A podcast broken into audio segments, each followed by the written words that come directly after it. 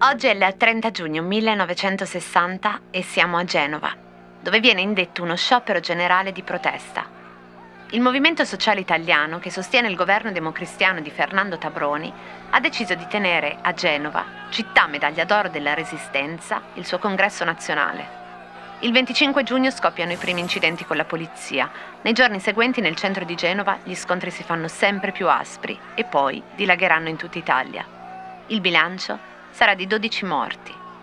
Il movimento sociale rinuncerà al congresso e i delegati lasceranno la città.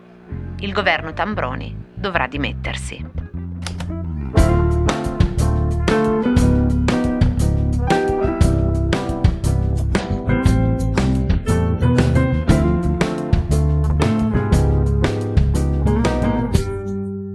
Cosa c'entra Genova 1960 con Lisetta Carmi? Il congresso organizzato dall'MSI a Genova dovrebbe essere presieduto da Emanuele Basile. Attenzione, ci sono due Emanuele Basile. Uno è il capitano dei carabinieri che nel 1980 sarà ucciso da Cosa Nostra a Monreale. Uno invece è Carlo Emanuele Basile, morto a Stresa sul Lago Maggiore. Parliamo di lui qui. Inizialmente segretario del fascio di Stresa, nel 1928 per volontà di Mussolini in persona fu nominato console della milizia volontaria per la sicurezza nazionale e l'anno seguente membro del direttorio nazionale del partito fascista. Fu volontario in Etiopia e dopo i fatti del Gran Sasso aderì alla Repubblica Sociale Italiana. Negli anni di Salò si ritiene fosse stato responsabile della deportazione degli antifascisti genovesi nei lager e nelle fabbriche tedesche. Ecco, per Genova questo è un affronto troppo grande, ospitare un congresso dell'MSI. E come se non bastasse, con Basile. Anche Sandro Pertini si oppone pubblicamente al congresso. Il 30 giugno 1960 i lavoratori portuensi, i camalli, risalgono dal porto guidando i ragazzi cosiddetti dalle magliette a righe. Sono in larga parte giovanissimi e giovanissime che partecipano a una grande manifestazione aperta dai comandanti partigiani. La polizia tenta di sciogliere la manifestazione, ma i manifestanti rovesciano e bruciano macchine, erigono barricate e in piazza De Ferrari accendono un rogo per bruciare i mitra sequestrati alle forze dell'ordine.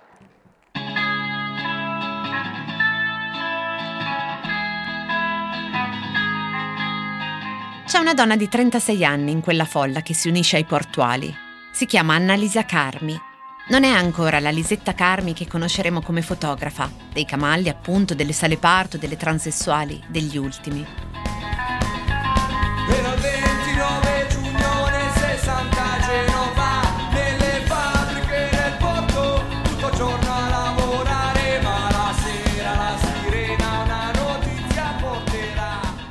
Fino a questo momento, Lisetta Carmi ha seguito tutto il fervente dibattito intorno a quello che sta succedendo nella sua città.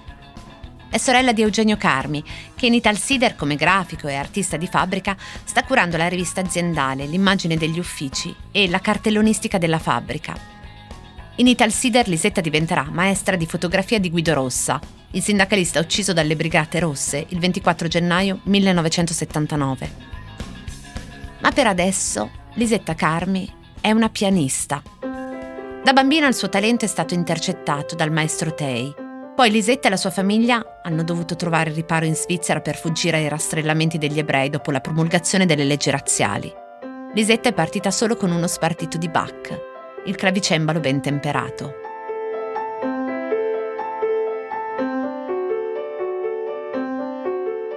Tornata a casa, Tay la segue ancora, la aiuta a prendere il diploma e la segue nella sua stagione concertistica.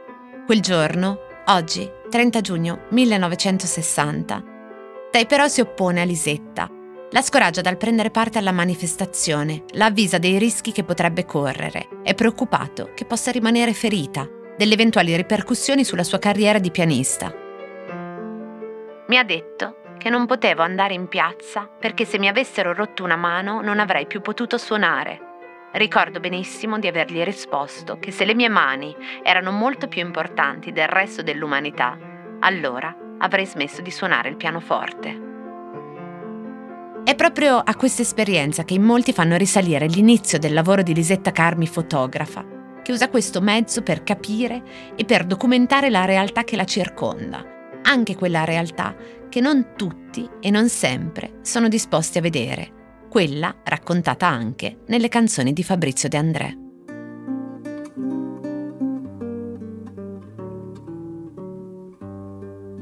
Via del campo c'è una graziosa, gli occhi grandi, color di foglia, tutta notte sta sulla soglia, vende a tutti la stessa rosa.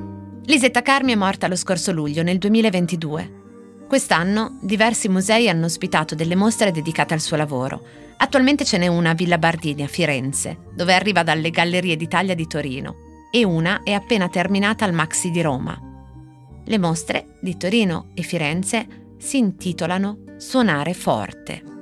C'è un ritratto di Lisetta Carmi che la vede sorridente sulla porta d'ingresso della sua casa Cisternino nel 2018 e di fianco a lei un cartello con scritto Suonare forte.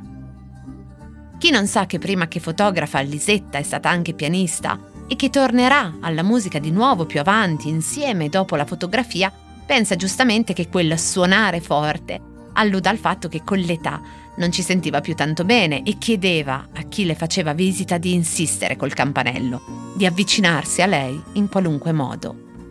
Ma a me quel suonare forte ha sempre fatto pensare alla sua musica e alle sue dita che si sono trasferite dai tassi del pianoforte a quelli della macchina fotografica, sempre per dare voce, sempre per far vedere.